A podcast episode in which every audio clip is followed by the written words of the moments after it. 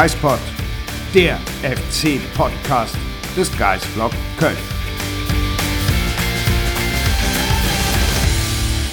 Ein neuer Geistpod, eine neue Woche, diesmal eine englische Woche.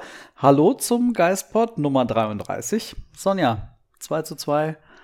Das Derby liegt hinter uns oder wie Thomas Kessler sagte, für uns ist es ein Nachbarschaftsduell, für Leverkusen ein Derby. Ja, war auch schön, wer das heute gesagt hat und damit auch Hallo von mir. Heute, ein Tag nach dem Derby, nicht ein Tag nach der Weinmesse. Fühlt sich auch ganz gut an, vor allem dann mit dem Ergebnis hinten raus. Ja, weniger Kopfschmerzen im, Wartes, Definitiv. im wahrsten Sinne. Ich muss sagen, ich bin ein bisschen stolz. Ich habe 2-2 vorher getippt. Allerdings hätte ich nach dem 0 zu 2 nicht mehr darauf getippt. Wie sah das bei dir aus? Hast du noch dran geglaubt, dass sie am Ende den Punkt holen? Da würde ich jetzt lügen. Mhm. Wenn ich jetzt sagen würde, ja klar, klar, logisch habe ich nach dem 0 zu 2 drin geglaubt. Nee, auf gar keinen Fall. Also da habe ich ehrlich gesagt schon halb in meinem Kopf drüber nachgedacht, ähm, was passieren würde, wenn nach Hoffenheim äh, nochmal so eine Ja. Klatsche folgen würde. Wird das das nächste Hoffenheim-Debakel, ja? Und ich glaube, das hätte den FC halt wirklich auch hart getroffen. Also wir reden natürlich jetzt zum Glück im Konjunktiv, aber nach Hoffenheim, nach 17 Minuten dann 0 zu 2 zurückzulegen, dann Frimpong, das Lattending, äh, was einfach unglaublich schlecht gespielt war, hätte er in die Mitte gespielt. Ja, klar. War es ein 2 auf 4, glaube ich, oder 4 4 auf auf 2, 2? Also, das ist in dem Moment dann äh, der Genickschlag und dann geht das Ganze, das wissen wir, gegen Leverkusen auch gerne mal richtig übel aus. Ja, also da muss man sagen, den muss Leverkusen machen, dann steht es 3-0 und die Geschichte ist wahrscheinlich gelaufen. Man, man weiß es nicht, auch das ist konjunktiv. Aber das wäre dann doch ein sehr, sehr weiter Weg gewesen. Aber ich finde, nach dem Lattentreffer hat sich das Spiel irgendwie komplett gedreht. Der FC wurde besser. Leverkusen fand ich ab dem Zeitpunkt erschreckend schwach. Sie haben sich auch extrem weit nach hinten gezogen. Ich weiß jetzt nicht, ob das daran lag, dass sie unter der Woche noch in Sevilla gespielt haben und irgendwie nicht mehr so die Kraft hatten. Aber da hatte ich mir spielerisch schon ein bisschen mehr von Leverkusen erwartet. Man kann ja sagen, okay, wenn ich weiß, dass ich so eine gute Kontermannschaft bin, äh, mit so unfassbarer Qualität in der Offensive, mit so viel Tempo, dann kann ich mir das bei einem 0-2 auch erlauben. Und die Konter hat es ja gegeben. Also Ja. es ist ja nicht so, dass Leverkusen überhaupt nicht mehr in Kontersituationen gekommen ist. Insofern konnte ich das schon ein bisschen verstehen. Was mich nur erschreckt hat, war die Art und Weise, wie Leverkusen Fußball gespielt hat, in dem Moment, in dem sie dann den Ball hatten. Ja, Also das war am, Ba- am Ball selbst so schwach teilweise, die Passqualität so schwach. Äh, da hat natürlich auch das, das Pressing vom FC wirklich funktioniert ab so einer halben Stunde. Aber von einer Europa League-Mannschaft, die ganz, ganz oben mitspielen will, mit so einer individuellen Qualität, das fand ich ein bisschen wenig. Ja, das stimmt schon, aber man kann mich zum, nicht gestört. Nee, mich auch nicht, bei weitem nicht.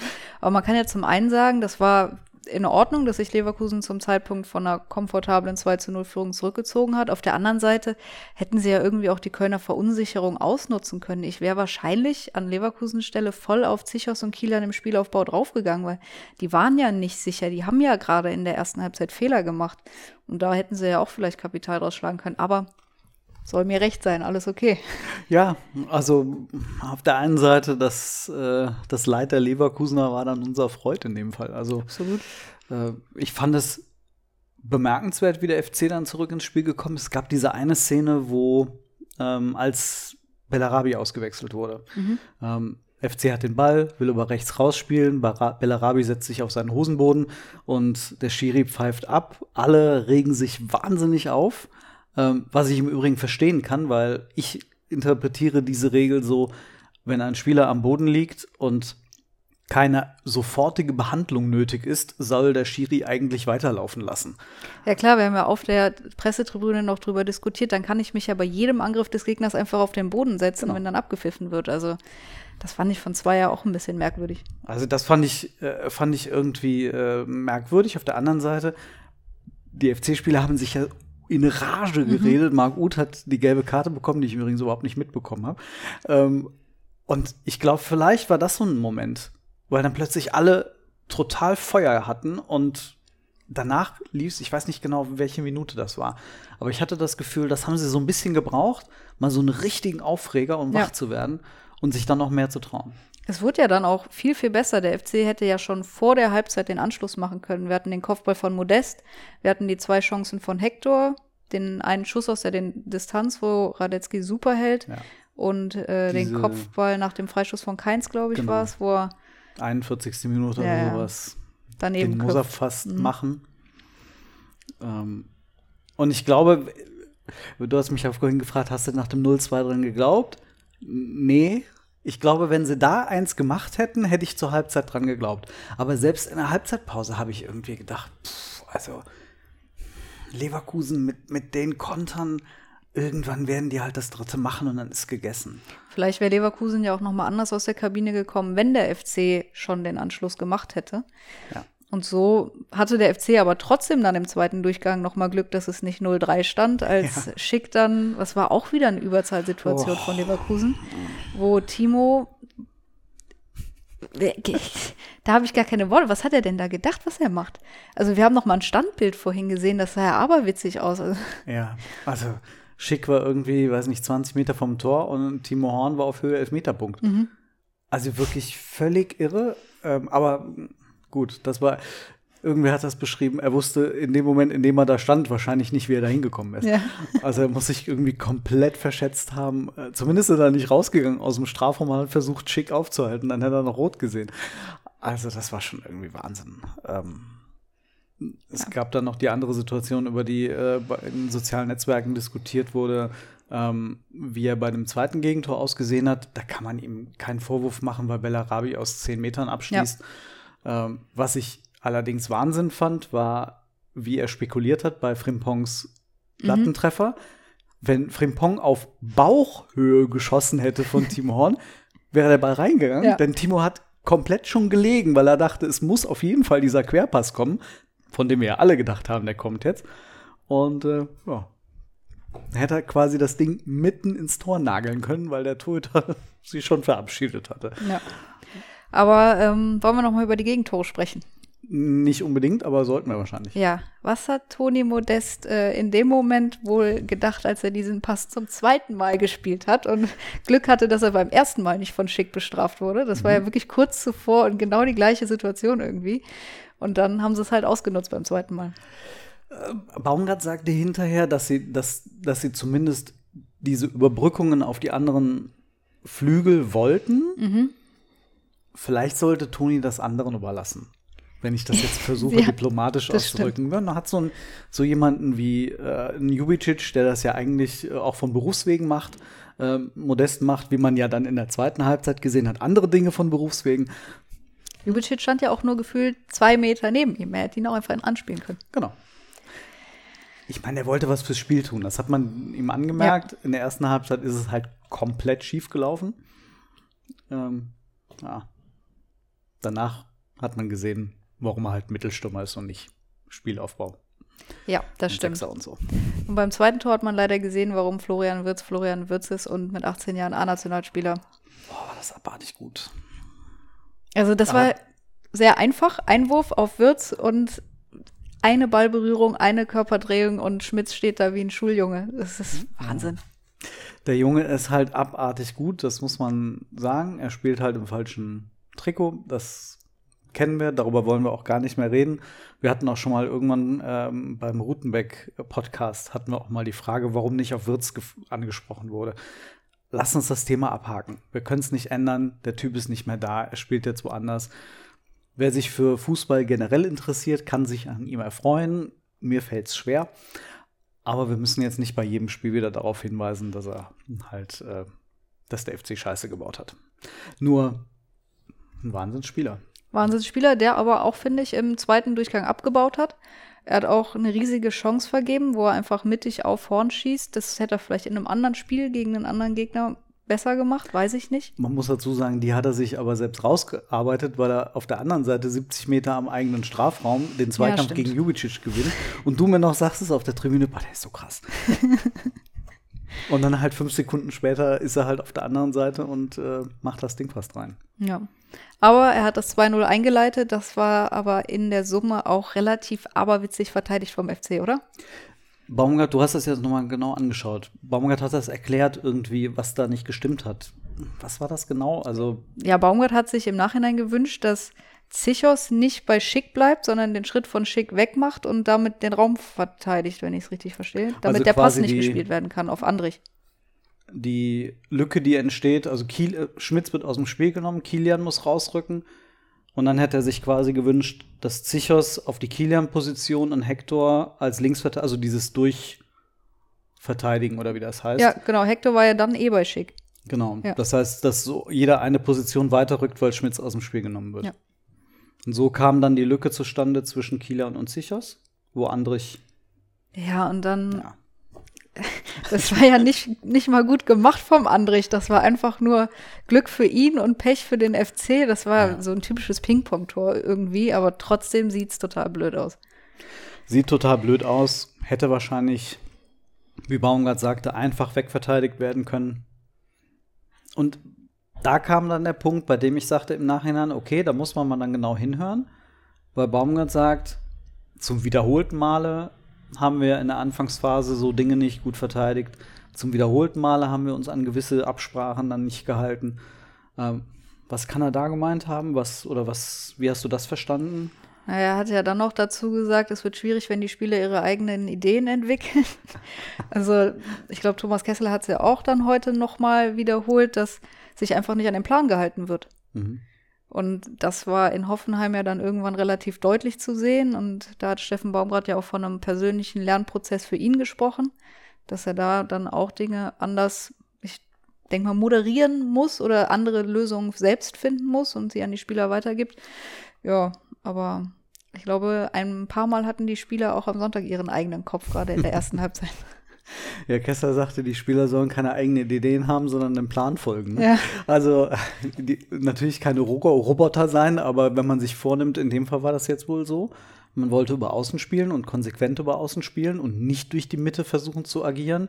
Ähm, um da gerade, Andrich hat ja extreme, durch seine Aggressivität, so einen extremen Zugriff aufs Spiel. Das fand ich beachtlich. Der war mir zwar bei Union auch schon aufgefallen, aber jetzt stach er irgendwie noch mal mehr heraus, fand ich. Und wenn er natürlich im Mittelfeld dann abräumt und Bälle gewinnt im Zentrum, dann muss man halt versuchen, um ihn herum zu spielen. Ja, aber ich finde es irgendwie auch spannend, was wir jetzt gerade besprochen haben. Eigentlich will man ja, dass die Spieler auch zum Teil ihre eigenen Ideen ähm, auf den Platz bringen. Ich glaube, das war doch beim Spiel gegen Hoffenheim, wo dann Marc Uth zu Steffen Baumgart gegangen ist und gesagt hat, wir haben keinen Zugriff, wir müssen mit drei anlaufen. Und das dann auch umgesetzt wurde. Aber manchmal sind eigene Ideen dann vielleicht auch nicht so förderlich. Ja, v- äh, vielleicht meint er auch einfach, in, in einem Plan kann man Ja. eigene Ideen gerne entwickeln, aber wenn wir einen grundsätzlichen Plan haben, bei dem wir der Überzeugung sind, dass wir damit ein Spiel gewinnen, dann sollten sich bitte auch unsere Spieler daran halten. Ja. Ja, das, ähm, ich fand es auf jeden Fall spannend, ähm, dass offensichtlich in der ersten Halbzeit, obwohl klar gesagt wurde, wir wollen über die Außen angreifen, das irgendwie nicht bei den Köpfen der Spieler angekommen ist. Ja, Oder stimmt. zumindest nicht in der ersten halben Stunde, weil danach wurde es ja viel besser und danach hatte man auch das Gefühl, ähm, war keins auch besser im Spiel, ähm, ist Hector auch häufiger nach vorne gegangen und ähm, dann Özcan. Hat mir sehr gut gefallen, ja, ähm, in der zweiten auffällig. Halbzeit. Ich hatte so ähm, auch in der ersten Halbzeit irgendwann schon das Gefühl, ach, okay, der spielt ein ganz anderes Spiel in Hoffenheim. Wir, was, was hat dir an ihm gefallen? Ich fand ihn körperlich enorm präsent, aber das ist ja ohnehin seine Stärke. Und ich fand ihn ballsicher, passsicher. Er hat, man sagt das immer so, er hat wenig Fehler gemacht. Er ist, finde ich, immer so einer wie in Hoffenheim vor dem vierten Gegentor, glaube ich, war es, wo er dann am Strafraum den Ball verliert. Und sowas ist ihm diesmal nicht passiert. Aber er hat natürlich auch weiter vorne gespielt. Er hatte nicht die Verantwortung der alleinigen Sechs. Ich war sehr, sehr glücklich, dass Ljubicic zurückgekehrt ist. ähm, ja, und ich finde, er hat es einfach deutlich besser gemacht. Wir haben es ja letzte Woche schon, ich glaube, im Geistport angesprochen, aber auch im Artikel behandelt, dass der Sally eigentlich kein Spieler für die alleinige Sechs ist. Er ist eigentlich der Achter, aber eigentlich auch nicht der Achter in der Raute, muss man ja auch sagen. Ja. Weil er da viel zu sehr die Außen beackern muss. Und das hatten wir, glaube ich, in der Saison vor seiner Leihe musste er das schon ein paar Mal spielen und das hat überhaupt nicht funktioniert. Er hatte auch beispielsweise in Freiburg jetzt auf der halbrechten Position Mhm. nicht immer die besten Aktionen. Aber jetzt beispielsweise fand ich ihn wirklich total präsent, zweikampfstark, Er hat die Ähm. meisten Zweikämpfe auf dem Platz gewonnen, laut einer Statistik. Bundesliga-Statistik sogar, Ja. glaube ich, der offiziellen. Also wirklich mit, mit seiner Zweikampfstärke, seiner robusten äh, Spielart hat das irgendwie ganz gut gepasst. Und ich fand sogar seine Hereingaben, seine, seine Flügelläufe, die ja dann in der zweiten Halbzeit kamen, fand ich sogar gut. Der wurde immer wieder eingesetzt. Schmidt, äh, Schmitz und, und Schindler später haben immer wieder versucht, dann ähm, rechts lang an der Linie zu spielen. Das hat irgendwie gut geklappt. Ja, drei Torschüsse selbst, zwei Torschussvorlagen. Ich finde, er hat wirklich ein ordentliches Spiel gemacht. Also definitiv das Beste von ihm in dieser Saison. Und es wäre halt schön, wenn gerade so auf der Position sich dann noch jemand hervortut. Thielmann ist halt aufgrund dessen, dass er so jung ist, immer noch, der wird Schwankungen haben, ist auch normal. Äh, Und dann hat man eine Option jetzt in der Hinterhand. Ich finde das gut. Also, Aber Thielmann fand ich auch super gut, als er reinkam. Mega. Also, wie der da noch mal einen rausgehauen hat, was das Kämpferische angeht, der war ja überall. Der hat die Leverkusener so hart genervt. Ja, das, das hat er gut gemacht. Vielleicht wollte er dann halt doch zeigen, es gibt nicht nur Florian Wirtz. Ja, schade, dass er das Ding da in der dritten Minute der Nachspielzeit nicht einfach in den Winkel geknallt hat. Ach, das wäre ein Traum gewesen. Das muss man sich mal vorstellen. Das wäre der neue Marcel Risse gewesen. Ja, Definitiv. Ähm, ja, 2 zu 2. Am Ende aber irgendwie so ein moralischer Sieg für den FC, oder? Kann man das ja so sagen? fühlt sich schon so an und ich finde das ja auch irgendwie beachtlich, dass wir oder dass der FC aus einem Spiel gegen Leverkusen rausgeht, 0 zu 2 in der ersten Halbzeit zurückgelegen hat und man trotzdem so ein mini bisschen Enttäuschung spürt. Und das ist ja schon der Wahnsinn, wenn man noch auf die Daten des Spiels guckt. Der FC hatte mehr Ballbesitz. Der FC hatte die bessere Passquote, die deutlich bessere Passquote. Ähm, die Zweikämpfe waren ein bisschen zugunsten der Leverkusener, aber der FC ist mehr gelaufen als Leverkusen. Also ist fast in allen Statistiken vorne und wir reden immerhin über Leverkusen. Auch wenn man das als Kölner nicht gerne hört, aber die sind schon extrem gut. Also ich fand das, wir haben das ja in einem Text, haben wir das ja die äh, fast Markus Giesdolsche Qualität oder Nicht-Qualität bei Leverkusen genannt. Die Passquote unter 70 Prozent, was natürlich ein totales Lob für den FC ist. Ähm, das, das Gegenpressing, ähm, das sofortige Versuchen, den Ball wieder zu gewinnen, äh, Leverkusen unter Druck zu setzen, Ballwege zuzulaufen, also äh, Passwege zuzulaufen. Also das ist für so eine Mannschaft ist das echt ein Witz. Ja, ich habe mir noch eine spannende Randnotiz äh, notiert. Randnotiz notiert, auch gut. Aber so ist es. Und zwar reden wir immer davon, dass die Leverkusener diese schnellen Flügelspiele haben. Einer davon ist Musa Diaby. Der ist gestern 34,07 km/h gelaufen. Und äh, der schnellste Kölner, weißt du, wer das war?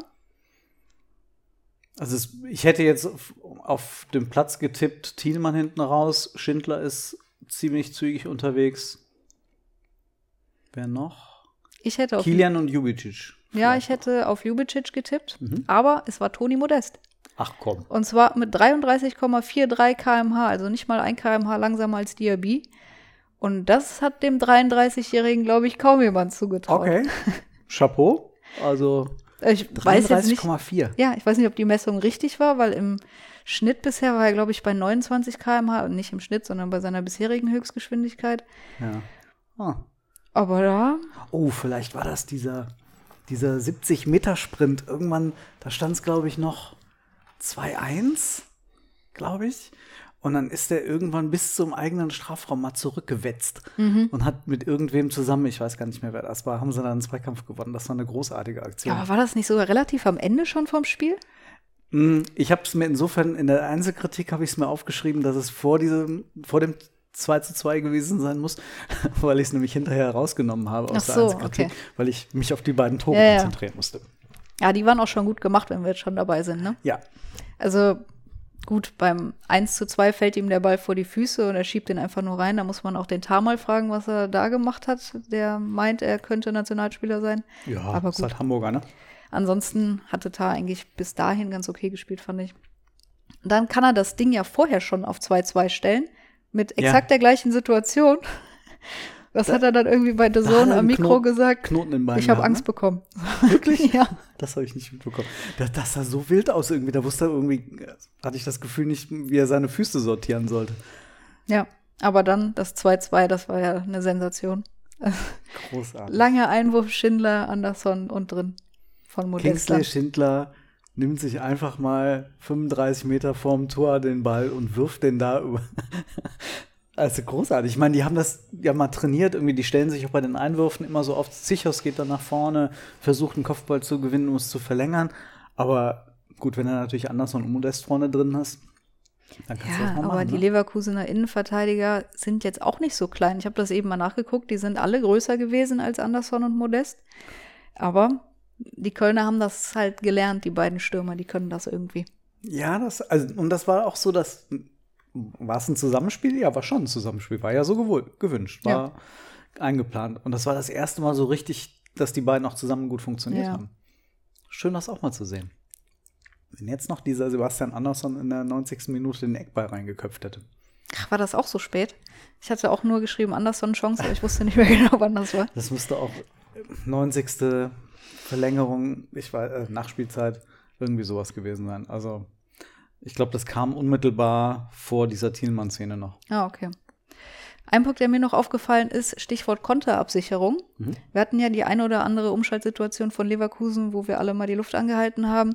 Aber was mir aufgefallen ist, gerade bei Kölner Standards war die Konterabsicherung riskant oder mutig, würde ich sagen, weil teilweise hat da ja nur noch Kilian ähm, Rest verteidigt gegen Diaby. Ah, Ja, also es gab eine Ecke irgendwann mal, boah, zweite Halbzeit, ich weiß nicht, ob es da schon 2-2 stand, aber da stand tatsächlich dann irgendwie nur noch einer hinten rum. ja, Und naja, gut, das, wenn die dazu wollen. Äh, ich fand's mutig. Jetzt ist es, Ja. kann man sagen, es ist gut gegangen, aber geht manchmal auch nicht gut. irgendwie stehen, glaube ich, zwei im Rückraum und dann einer wirklich so Richtung Mittellinie sich Ja. orientierend. Und ich glaube, in dem Fall war es Thielmann, der natürlich mit einer Geschwindigkeit dann auch sehr schnell Mhm. wieder zurückkommt. Schindler, glaube ich, hat dann irgendwann in, im Rückraum abgesichert. Ich weiß nicht mehr, wer ganz hinten gestanden hat. Aber ähm, das ist, du zwingst den Gegner natürlich auf der anderen Seite auch, deine Leute dann irgendwie mit in den Strafraum zu nehmen. Ja. Und wenn du dann halt doch den einen oder anderen Kopfballstarken da vorne drin hast. Wobei, Thema Konterabsicherung, das war in der ersten Halbzeit schon abenteuerlich. Mhm. Boah, also da blieb einem ja wirklich mehrfach das Herz stehen. Ähm, vor allem, weil ich fand, es gab eine Riesenlücke zwischen Innenverteidigung und Jubicic Ja. bei diesem, bei, wenn dann wirklich alle aufgerückt sind, sobald der Ballverlust da war, das war auch bei dem 4 auf 2 dann so durch Frimpong, ähm, da hast du das Gefühl gehabt, okay, da war halt sonst niemand annähernd in der Nähe, der auch nur noch irgendwie sowas wie in Anführungsstrichen Rechts-Restverteidigung hätte betreiben können. Also, aber Baumgart hat gesagt, äh, das kann auch mal passieren. Man fängt sich dann hin und wieder mal ein, wenn man etwas riskiert und vorne drauf geht ist vielleicht auch Teil dessen, was wir eigentlich dann mögen, wenn wir den FC gucken. Ja. Wie siehst du denn Baumgarts Entscheidung, ähm, Meret nach Hoffenheim draußen gelassen zu haben und Kilian reingebracht zu haben? Also ich fand Kilian grundsätzlich die richtige Entscheidung, weil du gegen Schick auch jemanden haben musstest, der körperlich das auch mitbringt. Ähm, hat das immer wieder gesehen, dass die beiden sich dann gebettelt haben, bis dann Schick verletzt raus musste. Ich fand Kilian erstaunlich unsicher. Ähm, aber grundsätzlich, was nur seine Person angeht, also unabhängig davon, wer rausgeht, fand ich es richtig, Kilian zu bringen. Okay. Mm, Aber du hättest Mire wahrscheinlich gerne nochmal gesehen. Ja, weiß ich gar nicht. Ich finde es halt schwierig. Also man, man muss ja ehrlich sagen, Zichos hat in Hoffenheim rabenschwarzen Tag erwischt. Ja. Und ähm, wir sprechen dann immer vom Leistungsprinzip und es war jetzt auch nicht das erste schwierigere Spiel von Zichos in dieser Saison. Aber an ihm scheint einfach kein Vorbeikommen zu sein. Oder Steffen Baumgart, habe ich jetzt nicht das Gefühl, setzt ihn nicht auf die Bank. Und ich finde das, glaube ich, dann irgendwann ab einem gewissen Punkt schwierig, den anderen drei Innenverteidigern zu vermitteln, oder? Ja, auf der einen Seite, ich kann's, konnte es irgendwie nachvollziehen, dass man, also das Baumgart versucht nochmal ihn dann auch zu stützen und zu sagen, hör mal, Rafa, ähm, sowas kann passieren, äh, scheiß Spiel gehabt, next. Aber ich glaube, wir haben da öfter schon mal drüber geredet, dass, nehmen wir jetzt den Fall Markus Gisdol und Jorge Meret, Jorge Meret hat nach, hätte nach 30 Minuten gegen Hoffenheim wahrscheinlich auf der Bank gesessen. Ja. Ähm, der durfte sich in Köln in den letzten Jahren so wenig erlauben und, und fand sich dann sofort wieder irgendwie teilweise auf der Tribüne wieder. Und das tut mir dann so ein bisschen leid, auch für so einen Jungen. Also Meret ist beispielsweise jetzt auch auch sprachlich total angekommen, äh, gibt Interviews auf Deutsch, kann sich sehr gut verständigen. Ähm, Finde ich, ist spielerisch auch einfach immer noch der beste Innenverteidiger in dieser Mannschaft. Ähm, und ja, man wird sich wünschen, dass er, dass er sich auch wirklich durchsetzt und dass er ähm, noch eine Perspektive irgendwie dann auch beim FC sieht. Ja. Insofern nur auf Kilian bezogen, habe ich es verstanden, aber das ist natürlich für so einen Typen dann auch schwer zu akzeptieren. Wobei ich nach dem 1 zu 2, als Modest das 1 zu 2 gemacht hat, haben sich ja alle irgendwie auf so Modest konzentriert und dann gab es den Moment, als alle so Richtung Mittellinie gekommen sind, da stand Meren Meter auf dem Platz ähm, an der Seitenlinie und hat noch mal so richtig reingerufen, geklatscht und gefeuert. Das fand ich cool. Also das auch von, von ihm dann in dem Moment kommt, kommt Leute, scheißegal, ob ich hier spiele oder nicht. Und hat mich so, ist mir aufgefallen in dem Moment. Ja, mir ist das hinterher in der Zusammenfassung, die ich dann noch mal geschaut habe. Ich wusste nicht, ob es beim ersten oder beim zweiten Tor war, aber mhm. da stand er an der Seitenlinie und hat noch mal gepusht. Neun Spiele, 13 Punkte, Platz 8. Hätte ich vor der Saison unterschrieben. Alles okay, oder? Ja, alles okay. Da haben wir aber schon so ein bisschen, jetzt gewinnt Bochum plötzlich und irgendwie rückt alles so eng zueinander. Ja, zwischen 15 oder was und. Bochum als 14. mit 10 Punkten und FC auf Platz 8 mit 13. Ja, gut, so aber Frankfurt ne? ist dahinter mit 8 und wenn die jetzt gewinnen gegen, weiß ich nicht wen, und der FC in Dortmund verliert, was passieren kann, dann sind die auch wieder an zwei, auf zwei Punkte dran. Also, ja. und das ist alles noch super eng. Ja. Ich finde es spannend. Jetzt haben wir ja die erste Trainerentlassung. Ähm, ja, Schmatke. Ja. Was passiert in Wolfsburg? Da reichen, reichen ein paar Niederlagen und schon ist alles wieder vorbei. Ja. Hättest du nach vier Spieltagen auch nicht gedacht? Ey, ich hätte es nach dem Pokal gedacht. Ja. ja. Das war eine Sensation. Aber weißt du, Michael Fronzek hat jetzt eine Woche Zeit, sich mit seiner Mannschaft auf das nächste Spiel einzustellen. Gegen ähm, Leverkusen. Gegen Leverkusen. Ja, toll. toll, toll Sollen toll. die Werksclubs das unter sich ausmachen. Ja. Ähm, der FC muss nach Stuttgart. Ähm, Mittwoch im Pokal. Im Pokal. Aber eigentlich irgendwas war mir vorher jetzt, ist mal gerade wieder der rote Faden gerissen. Hm. Irgendwie hatte ich auf die Tabelle nochmal geguckt und dachte, irgendwas wolltest du noch sagen. Ist auch geil. Wir sind Stuttgart. zufrieden mit der Tabelle, ja. Richtig, genau. Stuttgart. Ja, Achtelfinale, ole ole. Oder? Mhm. Chris Führig gibt dann nie mehr daher. Der Herr Matarazzo. Nico Nathai, der neue Toni Kroos, habe ich auch mal irgendwo gehört, als Stimmt, er noch ganz klein war. Als er noch beim FC war. ja, die beiden.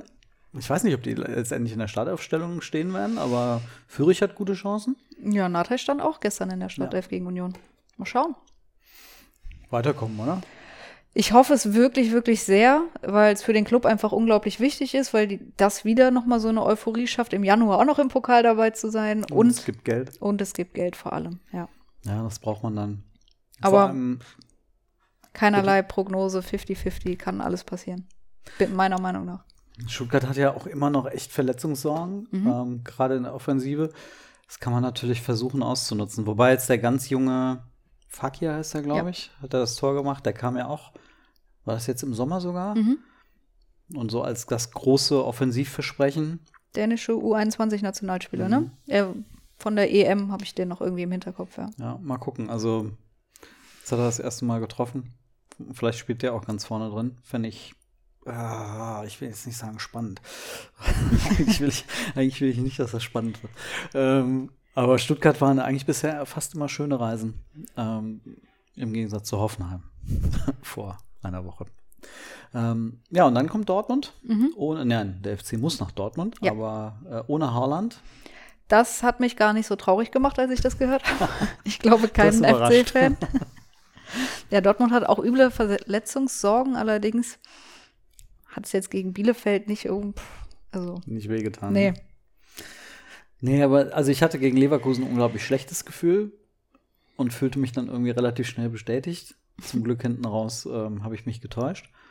Gegen Dortmund, ich erwische mich dabei, dass ich so ein ganz komisches Gefühl habe, ach, das kann ja locker werden, wenn, wenn die Dortmund oder Holland spielen.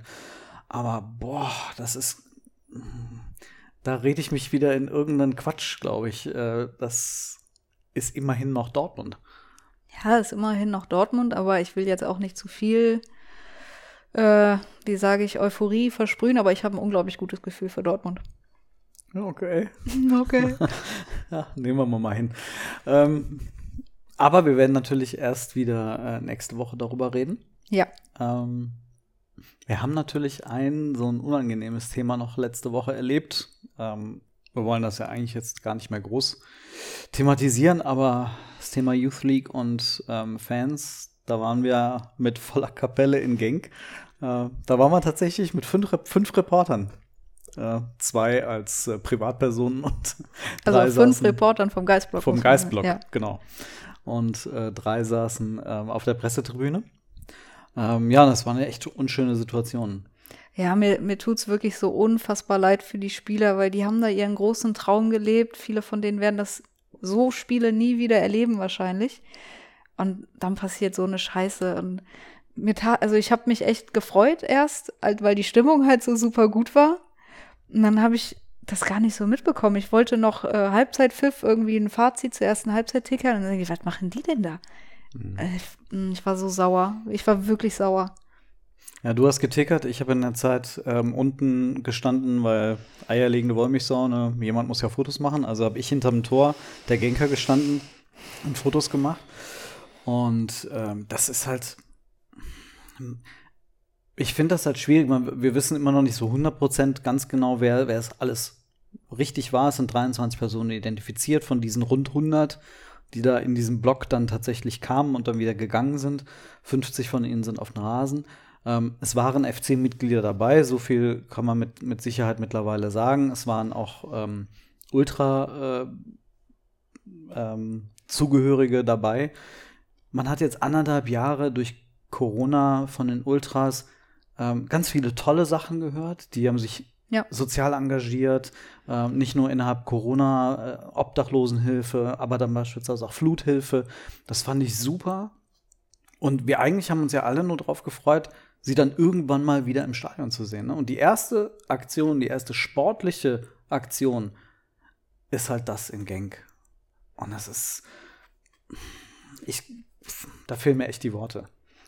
Ja, kann ich nicht erwidern. Ich, wie gesagt, ich kann nicht mehr sagen, als, ich, dass ich, als dass ich es unglaublich schade finde und traurig. Und ich habe dann auch immer so viel Mitgefühl irgendwie, weil ich mir vorstelle, wie das für die Ordner vor Ort gewesen sein muss, weil wir sind da ja auch durch ja, den Gästeblock als Pressemitarbeiter reingegangen und haben unseren 2G-Nachweis gezeigt und ich glaube nicht, dass die 100, die da den Block gestürmt hatten, die hatten ja A, keine Tickets und die werden wahrscheinlich auch nicht nett ihren 2G-Nachweis gezeigt haben, sondern die werden einfach die Ordner überrannt haben. Und, und die waren einfach die, so nett. Die waren wirklich ein, ein, älterer Herr hat immer noch so nur Witze gemacht ja. mit dem goldenen Bändchen, das man brauchte. Und, so auf diesem belgischen Deutsch irgendwie. Das war, es war einfach so nett und dann tut mir das so leid, wenn dann ja die Kölner kommen und sowas passiert. Ich, ich weiß noch nicht, irgendwie zwei Sitze weiter von mir. Wir saßen da ja nicht wirklich in einem Medienbereich. Also mhm. neben mir saßen dann auch Genker-Fans. Da war eine ältere Frau, die mir dann erzählte, oder nicht speziell mir erzählte, aber an uns Deutsche gerichtet, erzählte, ähm, sie sei aus Paderborn, aber sie würde in Genk wohnen. Und ihr wäre das ja von vornherein klar gewesen, die Kölner, die wären ja so ein asoziales Pack. Und das halt aber auch so beschuldigend an uns gesagt, wo ich mir denke, sorry, ich habe hier überhaupt nichts mit zu tun. Ja. Ich will auch jetzt nicht mich bemitleiden, gar nicht. Aber diese ganze Szenerie war einfach so tragisch für die 20 Spieler da unten vom FC.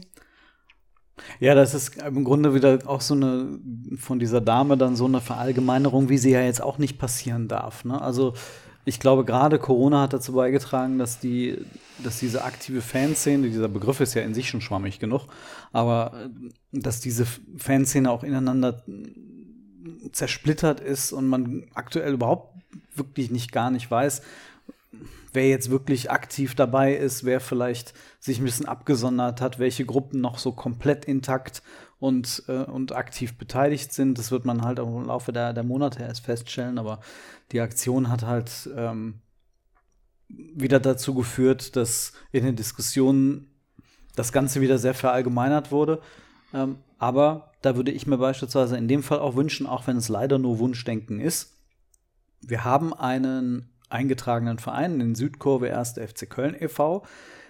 Und die sind in gewissen Bereichen sind sie sehr ausgesprochen und sehr deutlich. Sie haben inklusive, dass sie während der Corona-Zeit den Rücktritt von Rainer Mendel gefordert haben oder die Absetzung von Rainer Mendel gefordert haben. Und dann passiert so eine Aktion und dann herrscht Schweigen im Wald. Ja. Und das finde ich dann schwach. Ähm, entweder man verurteilt es oder man sagt, man billigt es, aber man muss sich dazu äußern. Man tritt immer auf, als ob der Südkurve e.V. irgendwie einer der ganz, ganz großen Zusammenschlüsse aller super tollen Fanclubs in ganz Deutschland vom 1. FC Köln sind. Dann erwarte ich von denen halt auch, dass sie da Stellung beziehen. Haben sie leider nicht gemacht. Schade. Auf dieser wunderbaren Note ähm, wünschen wir euch eine schöne Woche, oder? Ja. Oder hast du noch irgendwas auf dem Herzen? Nö, ich bin rundum glücklich. Ach, schön. Und das nach einem Derby. Also Nachbarschaftsduell. Nachbarschaftsduell ist kein Derby. Mittwoch Stuttgart, Samstag Dortmund. Nächsten Montag. Podcast. Cool. Tschö. Ciao.